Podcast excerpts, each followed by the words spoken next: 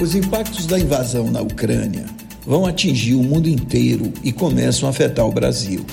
A suspensão da importação de fertilizantes por parte da Rússia terá impacto grande no agronegócio brasileiro, já que cerca de 25% do fertilizante usado aqui vem da Rússia. No primeiro momento, não há perigo de faltar o produto, pois os estoques devem durar três ou quatro meses, mas o Brasil precisa encontrar outros fornecedores e, nesse sentido, o governo federal já vem agindo, buscando no Irã e Canadá o produto que precisa. A Bahia também depende desse fertilizante e a Rússia é o nosso principal comprador e também vai sofrer com o fim da exportação do produto.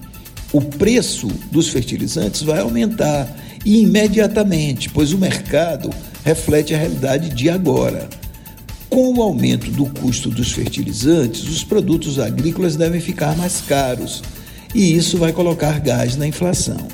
Aliás, a guerra está gerando impacto inflacionário no mundo inteiro e no Brasil, o aumento do preço do barril de petróleo acelerou o custo de vida, com aumentos nos combustíveis mais constantes, a ponto do botijão de gás custar mais de 120 reais e a gasolina chegar a 8 reais o litro.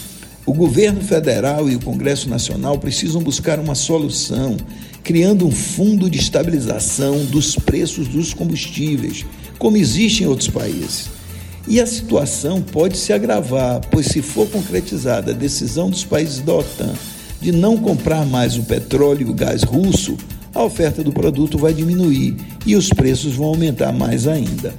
É urgente por fim a essa guerra para assim salvar vidas e não deixar a economia do mundo entrar em uma crise sem precedentes.